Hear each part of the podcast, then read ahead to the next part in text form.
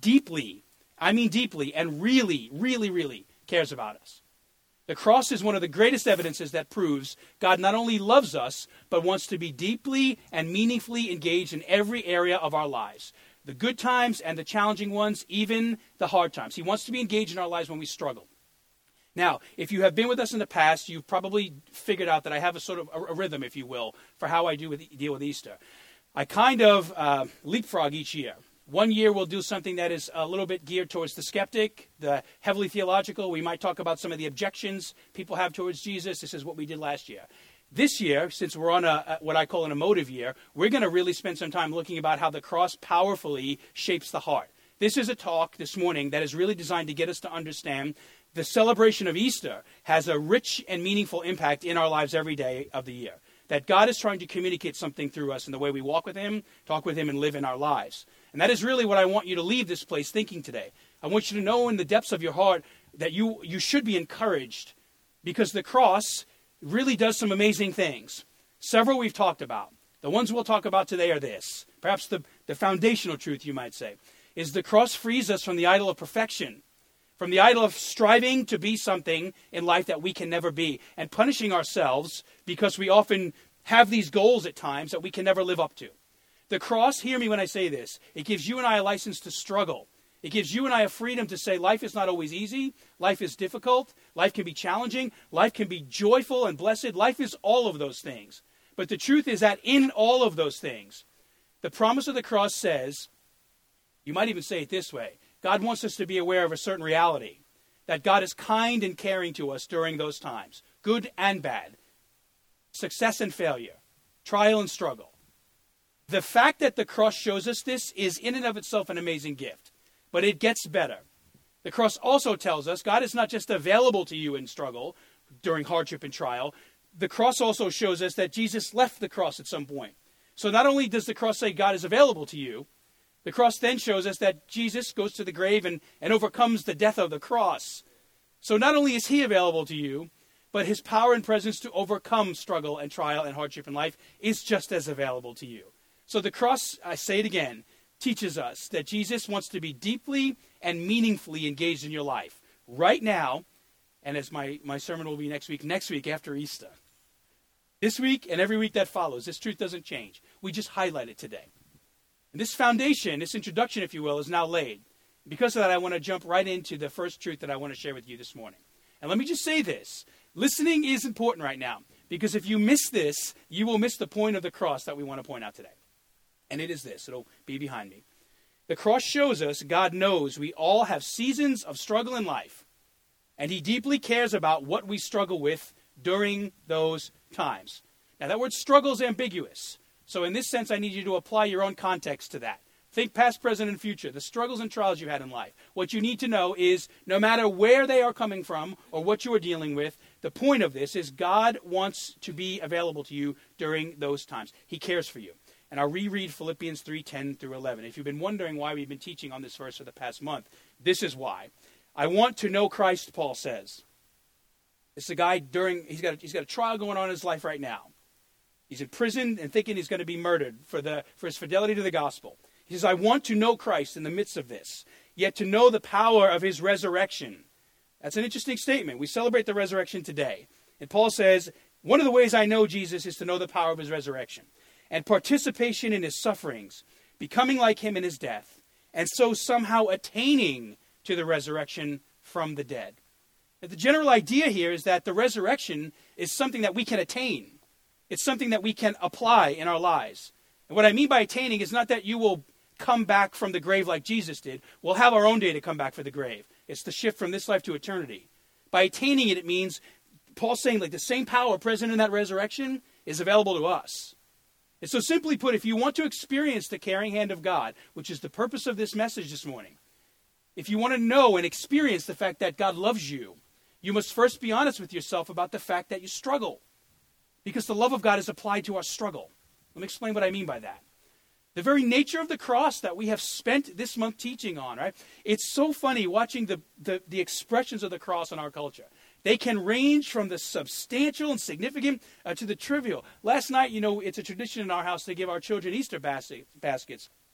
And our children got chocolate crosses, which are, you know, we, we really love Jesus and want them to have Jesus engaged in everything they're doing. But it's kind of funny watching, like, the cross of Jesus, the instrument of death the world is redeemed on. My daughter is hacking away at a chocolate cross in our mouth, and it's like, dripping down the side of her cheeks. The cross is a cultural icon. The cross is an icon that has deep significance for those of us in the faith. The cross is something that is can be a colloquial trinket that we wear around our neck, or you know, we have a tattoo in our arm. No matter what it is, the cross has varied expressions in our world. But it is, according to God, meant to teach us a very certain thing. It reveals a stark and profound truth about humanity. So think about this. In Christianity, we teach and believe deeply that the cross is a solution. And you, if, if you're kind of a logistician and you're sitting here thinking like, the cross is a solution. What does that mean? What it means is, logically and theologically speaking, if we say the cross is a solution, you don't need a solution unless there's a problem. The cross solves an issue for us. It, it, oh, it, it's a struggle, if you will. The things we struggle with in life, the cross is designed to help us overcome them. And the struggle we're clearly talking about here, the one we have mentioned each week leading up to this week, is what we spoke about in full last week. Every single person on earth, every single person in this room right now has a, a, choice to make every single minute of their life. We have to decide whether or not, like what Paul taught us in Ephesians last week, we want to pursue the darkness of the world. And by darkness, I simply mean the things that are contrary to the ways of God. Or do we want to pursue the light and life that Jesus provides us on the cross? In between those two poles, I like to say it this way where we are with God today and where He wants us to be with Him tomorrow is where the struggle is. Unless you are perfect in life. And if you are, you should write a book and let us read it. All of us have this reality. There's where we are and where we would like to be. And that bridge for some of us is not an easy one to cross. It can be challenging at times, it can be frustrating, and for some of us, we might not ever feel like we can get over it. The struggle, in other words, has already defeated us. And that's why it is important to know that we, we have to be able to admit that there are places in our life that we need to grow in God's light in. Always. There is never a time in our life where there is not progress or room for us to grow in Jesus. And when we recognize that, it gives us this unique emotional outcome. It should, anyways. It should create a greater desire in us to press into God for His support. To become like God, talk one, means we have to recognize a need for God. And when we recognize a need for God, we are very likely to press into the God who can make us what he wants us to be. And so you see, Paul's point here is a reminder. When he says, I want to be like Jesus, I want to attain him in life and in death, I want to know the power of his resurrection, he's telling us something very important, something he's trying to do in his life at the very moment we're reading this text he gave us. One of the main reasons God calls us to be like Him is because we have areas in our life that are out of sync with His. You, you think it's a coincidence that Paul, in the middle of deep trial and suffering, is saying, God, help me to understand and to see suffering as a form of fellowship with Jesus Christ. Let me help me understand how his cross shows me that I can endure no matter what is going on in my life. That is not a coincidence. Paul is writing this for the, the church at Philippi to read, but he's writing out of the overflow of his heart. There is an area in his life he's out of sync with. He's pressing into something he knows that only God can bring about in him a proper perspective during a hardship. And so I say again, it is very possible and common, and I wanted to normalize this, that there are areas of our lives right now out of sync with God's. And you might say, man, that's like hard. Like, I've only been to this church once, so I've been here a lot, and I don't want to hear something like that today. Maybe you're saying this is a sensational statement. I just want you to know it's not. This is a normal statement in the Christian faith and it is proven to us by the cross. And if we can maybe wear a different set of lenses as we look at that statement, it changes things in us. It no longer becomes something that reminds us of what we are not. It reminds us of what we can actually be. It gives us, simply put it, simply put, it gives us a permission to wrestle with stuff, to struggle in life. When you stop, or when we stop denying the struggle reality, it creates a fertile soil for God to work in our lives. It creates a fertile soil in humility for him to start shaping us and reshaping us into his image. And this is what Paul is getting at in Philippians 3:10. He's trying to show us this through his own life. He is telling us because of the cross, we now have the ability to be like Jesus. In our lives, we have the ability to look at our struggles. We have the ability to look at these and not be defeated by them, but to attain and apply the power of Jesus' resurrection to them in order to overcome any trial. So no matter where your life is today, mountaintop or valley, in the middle, somewhere I'm not even describing. The point of this is he's telling us the power of the cross and the resurrection gives us the power to overcome any struggle in life in the same way Jesus, is, Jesus overcame sin and the grave. That is the point of the resurrection. He overcomes. And the fact that he did overcome means that he is still overcoming in our lives. That is the truth. And that is why we celebrate Easter. It's why we, we do truly take a special place in the year to try to focus on this. That's the beautiful side of this. That said, though, true to form, there's a struggle in this. There are a great many people in Jesus who can't seem to apply that cross centered reality to their own life. There are various reasons why this can be the case for us. Why we maybe practice the opposite of what Paul tells us to do here in Philippians. We're not trying to attain the power of the resurrection, we're living in defeat. Lots of reasons, but there's only one I want to talk about today, unless if you want to eat lunch. We're only going to be able to deal with one today. The one I want to talk about is when a person gets to this proud and problematic place of believing they're, they're good to go in life. They no longer have need for God's presence and care in their life. And I want you to know that is a that's sort of a trivial statement, but the way it manifests itself in our lives is often very sophisticated. No right-minded Christian would get up and say, "I have no need for God. I have no need for His care or presence in His life." It's never that simple. What happens though is in very subtle ways over time, we begin to to live like that we are kind of being reshaped into a different image, one that starts to look less like God. And when we become less than what God wants us to be, we're pursuing things other than God as if they are God. So it's a very subtle way that it kind of comes about in our lives, but the subtlety eventually leads to a pretty substantial impact. You stop pursuing the love of your Father in heaven. You stop being able to experience the care and the genuine fervor He has for you. Sometimes people can't experience God's hand of care like this because they're too proud to admit they struggle. This is this is one reason, maybe a little more overt than the first one I mentioned. They will straight up say, "Listen, uh, I know God loves me. At least cognitively, they do. I know God cares for me." Uh, but despite that, I actually cannot admit that I have difficulties in my life. They likely have what we call an approval idol here.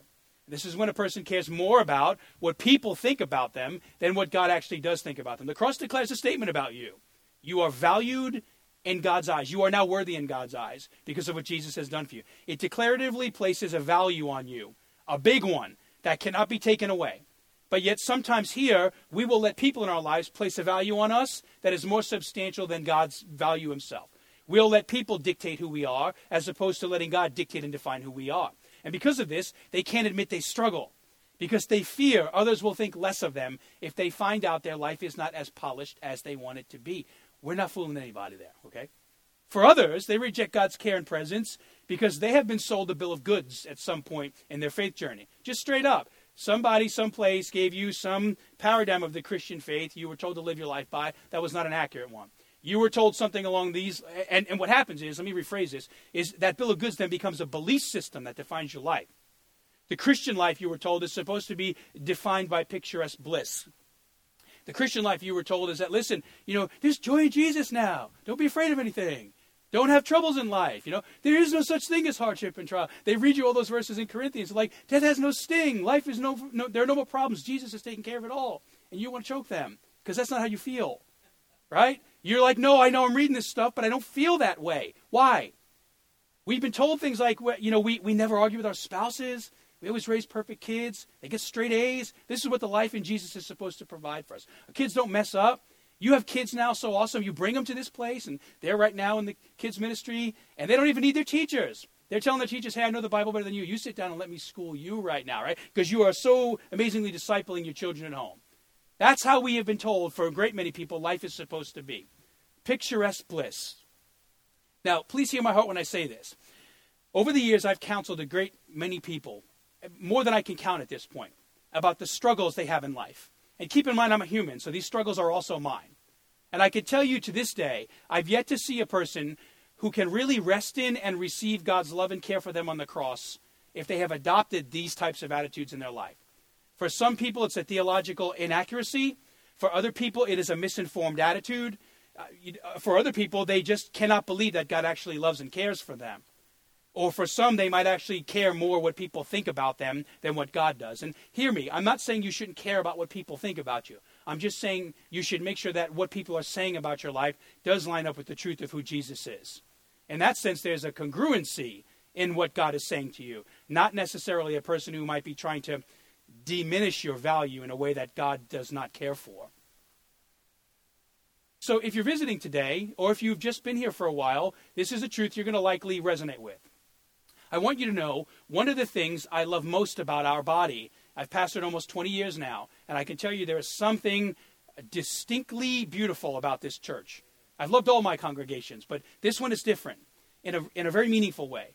One of the things I love most about this, and hear most often from you, whether I'm eating with you at Chipotle or drinking coffee with you or texting Facebooking. I hate Facebooking, but I do it because I love you. Okay, no matter what the communication method is, there is no culture in here that says in order to be a part of this family, you have to perfect your life first. In fact, this is quite the contrary of what we believe here. Part of what this family exists for is to help you perfect your life in Jesus by helping you to rest in His truth and His grace. There is a real authenticity here, and it's been present here since day one a recognition that life isn't always perfect. And when we're willing to be honest about that with each other, it really does become one of the main steps that God will ask us to take on the journey to become more like Him. There has to be a freedom to struggle. There has to be a freedom to admit to God we're not where we should be yet. And there has to be a camaraderie amongst brothers and sisters in Jesus to share that with each other. Because in that sense, we exhort each other on. You go to a person whom you love because you know they will love you back and shepherd you to a place where they might even be in their life, but you are not yet. And I promise you, if you are humble enough to go to somebody like that, God will bless you one day and He will send somebody to you in the same way. He wants us discipling those we care for and being humble enough to be discipled by those who care for us. And so, perhaps the biggest reason to avoid the life struggle denial attitudes that we're talking about here, and we've only mentioned a handful of them, is that even when we hope to, it is very unlikely that we will fool the people who are closest to us in our lives when we do struggle. And I'll tell you why. It is pretty common for people to see and sense that stuff in you. They sense the tension, the turmoil. And they do this because God has said He's going to do that in them. Listen, God loves you enough to, to the point where if, if He can't directly get to you, He will send somebody in your life to get to you. He will put people in your life who see and sense where you are in life and He puts them there so that they can love and support you. Because this is a journey we all embrace together. The cross was a new path that we have been called to walk down together. And so, even if you manage to hide this stuff, you, you must know you will never ever fool God. You won't. Because He knows every nook and cranny of your life. He knows you better than you know you. And He loves you more than you love you. He just does. That's what the cross shows us. And this is why it's a great tragedy, one of the greatest tragedies, you might say, of burying or denying your struggles is that you remove yourself from being able to experience the grace of God's cross to comfort you and help you overcome them. When you say, I want to be this, God wants to fulfill that reality in your life, so long as it obviously aligns with His image. And He wants to support you in that. So if you've come in here saying, like, I can't be something, you have to know that is not God's narrative for your life. Remember, the cross is a solution. So don't be afraid to admit there are struggles. It can't solve anything if you can't get to the place of admitting something. Now, the bottom line here is that God knows you struggle, and even better, deeply cares for you and I when we do struggle. And that's really what the heart of this verse and others like it communicate to us. God sees your struggles and wants to be a rock for you through them by helping you grow in his wisdom and grace. It's why it's so painful to see people walk away from this. The cross really is something that it's it's a once a year, you know, brush up. Easter is sort of like celebratory for a few hours on a Sunday, and then we kind of go back to the mundane spiritual reality of our lives. When God says, No, the cross says it's like I turn a shower on and I want to bathe you in love and grace from here to eternity. That's why we have to be careful to, to not choose the road of isolation and denial. And this is a common attitude many Christians practice. It's not just a Christian attitude, it's a cultural attitude. We are sort of individualistic in this culture. And you can see how that can fly in the face of what we talked about a few weeks ago about how our Father in heaven wants, a, wants to be paternally present in our lives. We talked about the benefits of what it means to be called a child of God. God loves you and wants to be present in the same way a deep, a, a loving, caring father wants to be engaged in the life of his children. God, in perfect ways, wants to be engaged in our life like that. He wants to be paternally present in our lives. And so, people in this runaway camp, or that can't admit it camp, or the you know crosses a once a year kind of thing, they choose to run from rather than rest in the goodness and the grace of God. They have a God who sits in heaven who wants to be deeply personal with them, and yet they reciprocate relational coldness. Like the cross lights up the world, and they keep throwing the switch off. And I genuinely believe this common Christian disorder, I've spoken about this in the past, but I want to reintroduce it today, finds its root in a belief system called deism. Now, those of you who read big books will know what this is. Those of you who don't will have experienced it without question. I promise, whether you have read about it in a text or seen it in your workplace, this, this is the root of what we're about to talk about here, of why there are Christians, many Christians, who don't have this kind of relational intimacy with God. This system, deism, has a long-standing history in American religion, and it is often mistaken for authentic Christianity because it affirms several key aspects of Christianity, but then wholly denies several critical aspects of Christianity. It's like it kind, it kind of comes close in some areas, but in the areas that matter most, it doesn't come close at all. And so, in general, this idea of deism teaches that there is a God who set the world in motion, right? If I were to say to you, there's a God who set the, the world in motion, you would say, absolutely. Paul talks about that in the book of Acts, right? That we affirm. But there's a secondary point that we don't affirm. After God did all this great stuff, he then disconnected himself from it all. One of the best ways to understand deism, I heard this in school, it was a perfect illustration, it stuck with me for decades, was to think about God as being a very talented watchmaker. Now, watches today don't probably have the cultural significance unless you're a watch person, and I know at least one in this body who is. Uh, if you look at your watch, especially if you're old school like me and you have one that still ticks, you're not looking at an, I, an iPhone watch that's like talking to a satellite right now and telling you all kinds of cool things. If you got a battery and a ticker, it's going to make a lot of sense to you. Okay, there is an amazing amount of stuff happening right in that watch right now. There are pieces and parts in there that are so small I can't even hold them in my hand that you need instruments to touch them. It is an intricate tool with all kinds of parts and moving pieces. It really requires somebody with a gifted nature to be able to build a watch. And this is how it was done in the old world. It was, a, it was an art, a true art form, to build one by hand.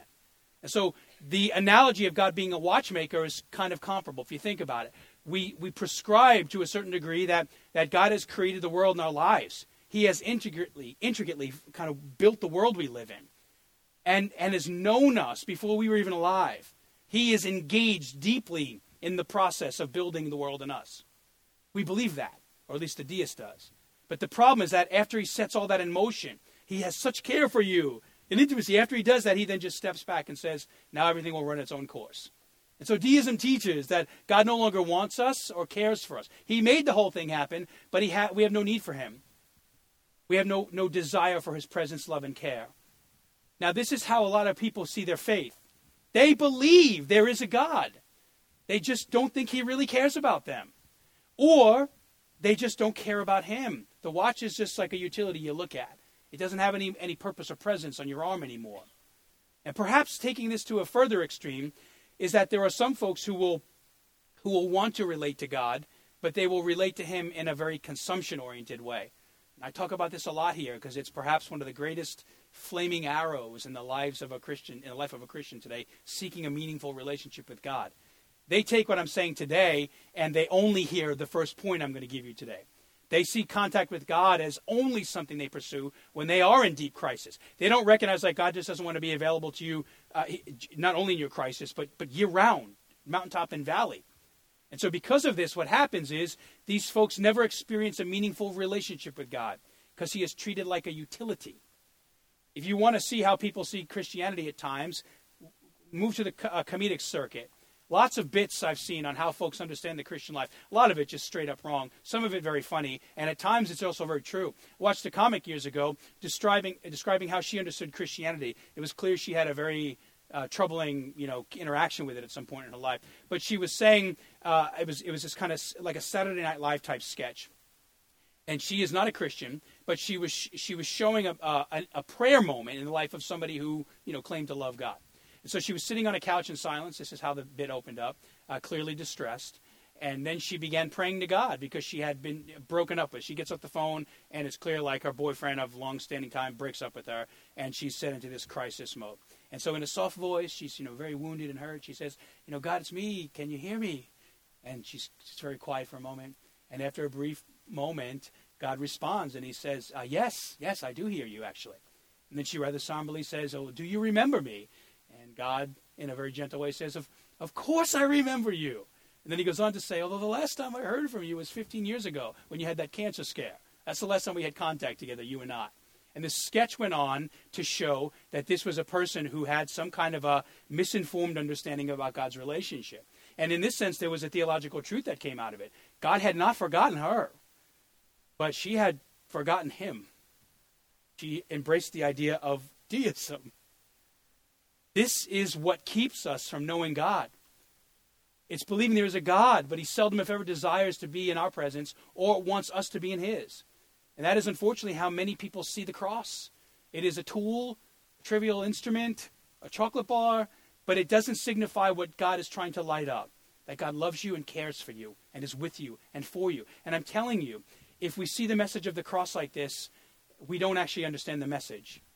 So if you want to overcome your struggles, if you want to live in the fullness of God, a life that God has designed you for, if you truly want to be remade into the image of Jesus, you first must be willing to be honest about your situation. You have to admit there are struggles. You have to be willing to let people speak into that. You have to be humble. And you must bring this stuff before God on a regular basis. Don't make it a 15 year interval. Make it something you do on a regular basis. Because if you don't, you're going to have a hard time experience the care that the cross shows you. And you certainly will never attain and apply the resurrection in your life like, like Paul tells us. So, as we wrap up this point, on this Easter Sunday, I want you to ask yourself a question. It'll be behind me. Who is Jesus to you? Is he your Savior or is he your watchmaker? Did he set you in motion and forget about you? Or do you really see Jesus as a person who, who deeply loves you, who cares for you? Because if you see it that way, you're likely to start identifying with Christ in your struggles. You're likely to start hearing voices from the cross you've never heard before. You'll likely start hearing from the Holy Spirit when He triggers the warning signs of, of trial in your life, when He gives you the ability to discern, discern and to sense what's going on in your life. When that happens, you will be in the presence of God. And the only way, this probably sounds like a nursery rhyme here, but the only way to truly want to be in the presence of God is to be in the presence of God. You'll never really salivate for that unless you've tasted it. And if you've not tasted it, ask God to help you taste it because He wants that for you. On the contrary, if you see God as your watchmaker, you'll likely not see your issues at all, or you'll recognize that you have them, but you will choose to be defeated by them. You will isolate yourself from the people who love you most, and you'll see yourself as a burden, or you'll just get proud and really don't feel the need to deal with them. You'll try to cover up those things by putting on a front with the hope of hiding what's really going on in your life. And in that way, you will, eh, you will imbibe the, the nasty toxin of self righteousness that we talked about a few weeks ago. Don't do that. Be freed. The cross frees us. The cross shows us God loves you so much, He wants to be something much more than a, a, watchmaker in your life. He wants to be involved in you, with you, in your struggles. And if you don't believe that, all you have to do is look at Jesus.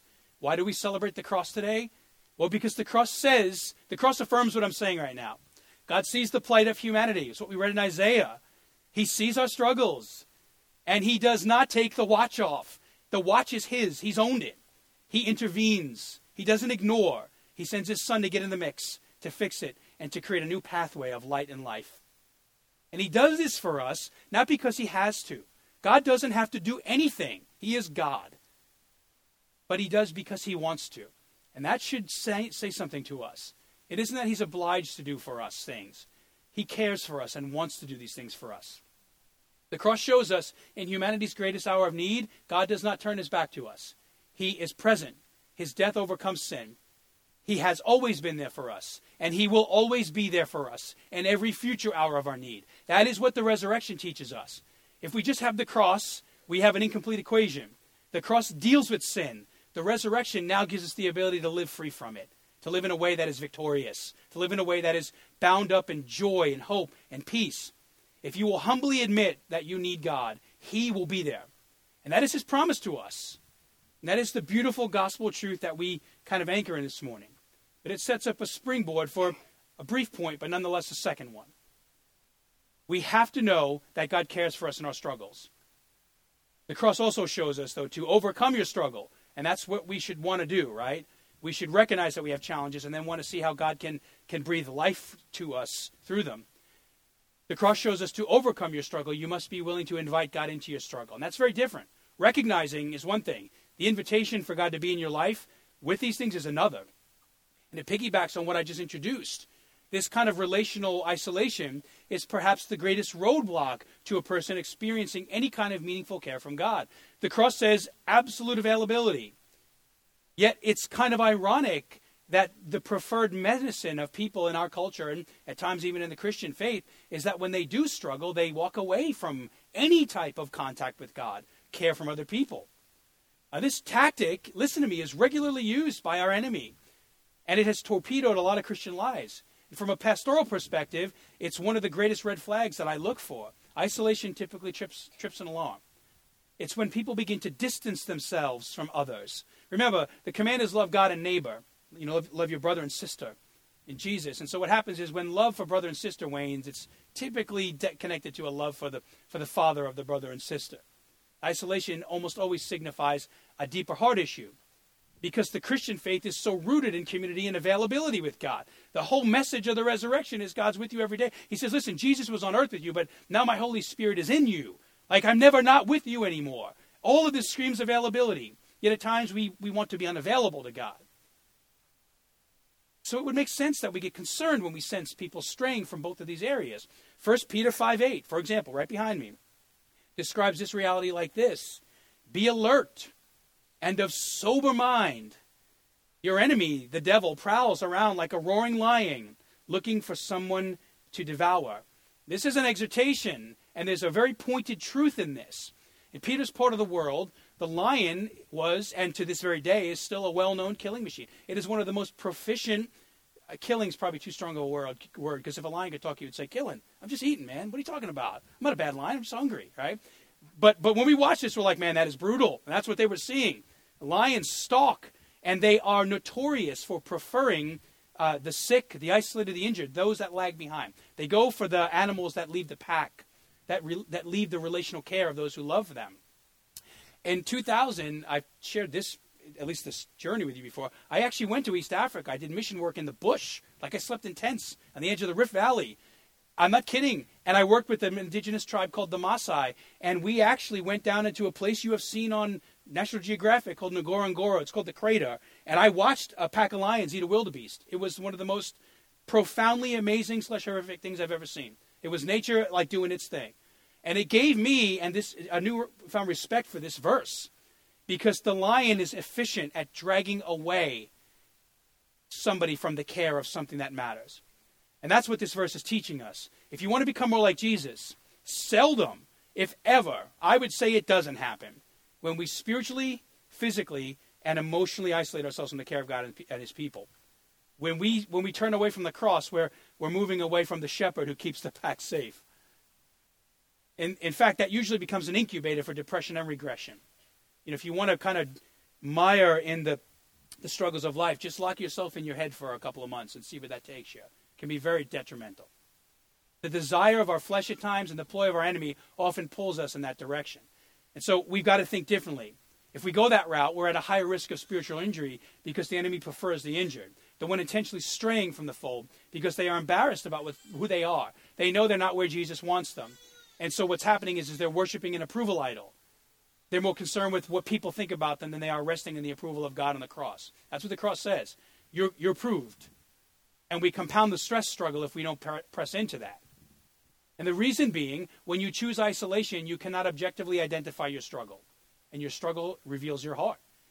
If you, even if you admit you have one, you might, you might not be clearly seeing who you are you see the light or without the light of the cross, it's sort of impossible to identify the root of our struggles.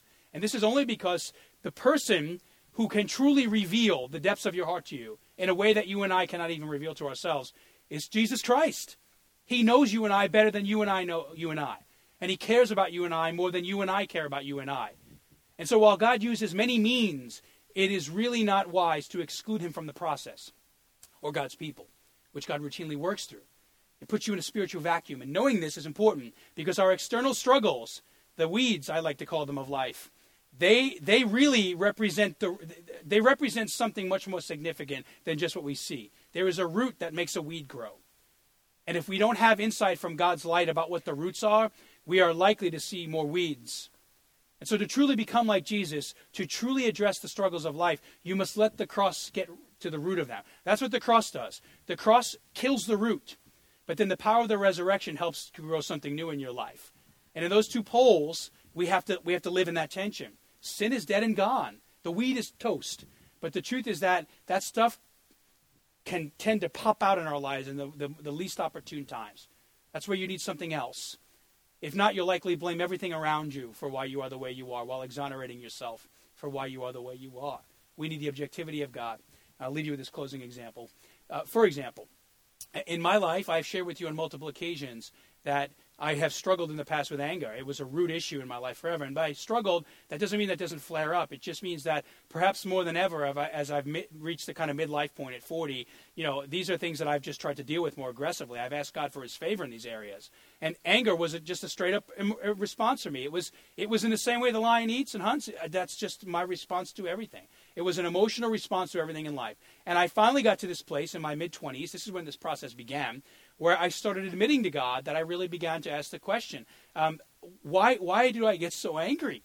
And at first I answered the question by deferring blame to legitimate life circumstances. This is why I say we need the light of God. Because I'm telling you, we are expert. People are expert in shining the light on all kinds of things, but not necessarily their own heart.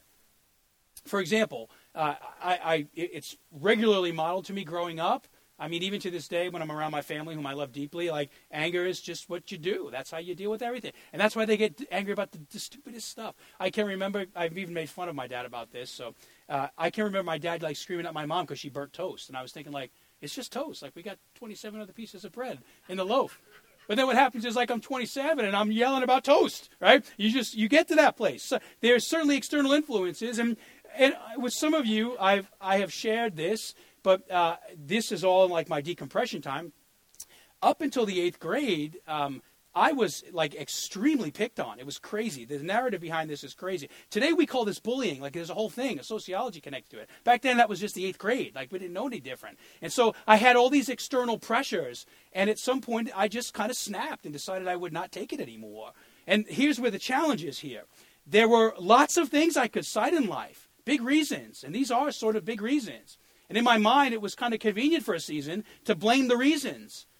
They made sense of things. They kind of justify why you do what you do. But at the end of the day, you're really deferring blame to circumstances. You're pushing out the cost of what's going on in your life to things around you. And the great irony in this is that while in one sense I thought it was okay to deal with stuff like this, the problem is that as I got older, as I took less, the bullying stopped. Like that didn't happen anymore. That wasn't I was not known for that.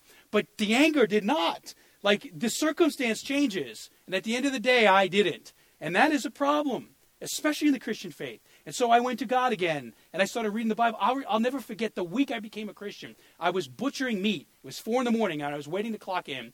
And I read the pa- that passage where they, uh, the Roman soldiers beat Jesus and ripped his beard and spit on him, and I got angry, like I wanted to fight the Roman soldiers because that was the first. Like oh, God was mixing up all this stuff in my head. And I had to sort through the differences between righteous anger and anger.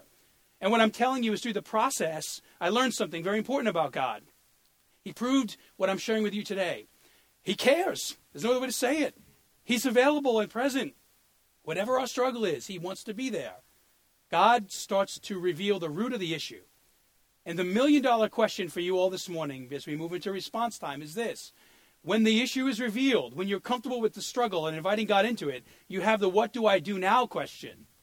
And there's really only two options here. You can stay on the path of darkness, you can stay blinded in that reality, you can continue to defer blame to external circumstances and shine a light on everything around you. And please hear me, I am not minimizing the reality of external circumstances.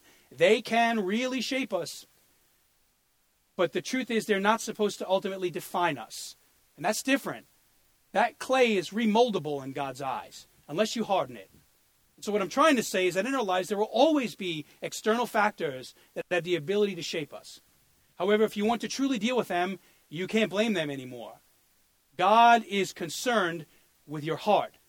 I'm not saying He's not concerned about your circumstances. I'm just saying the way He will likely deal with your circumstances is by renewing your heart to persevere through them. Seldom is the story that God changes the surrounding in life. He can do that, but it's rare. Most likely, he changes the heart in you, and that gives you a different look on the surrounding. What it means is we got to look to the cross. We got to invite God into the struggle, and that's how we get through this stuff. So when you leave this morning, this Easter celebration, it's over. We're going to be out of here in less than 10 minutes. If you leave with one resurrection truth today, my prayer is that it would be this very practical one. Our struggles in life reveal our hearts. And when we are honest about them, it gives us a wonderful opportunity to invite God into our lives, to experience His care on the cross, to know that what we celebrate today is a power that can be attained and applied every day of your life. The cross overcomes your sin, and the power of the resurrection gives you the ability and the authority to live victoriously through the struggles we have. And so, for some of you right now, it's likely your life is maybe out of control. You've got a struggle, a real one right now. You've got something fueling that. For some of you, there is no struggle. This is one of those seasons of bliss for you. No matter where you are in that spectrum, we know, if you've been on this earth long enough, you know that the valley and the mountaintop, that topography of life changes regularly. So, my job here this morning is not to make you afraid of something or to have you leaving here uncon- uh, not confident. It's just to prepare us to give thanks for where we are now and to be able to celebrate the struggle when it comes. It is in those moments where we have great, uh, great opportunities to look to the cross. And one we can give thanks for it, and the other we can press into it for love, care, and support. So ask yourself this morning are you being honest with yourself that you struggle? If not, ask yourself why is it that your heart denies such a foundational human reality? We've been wired to struggle. This is sort of how life is, and the cross is a solution to it. Let Jesus' death and resurrection be the catalyst for how you attain and apply the victorious power of Jesus in your life. And as we go to response time, ask yourself, what is Jesus saying to you about his cross, his life in you, his resurrection, and what is it you will do about it as you leave this place this morning? Pray with me.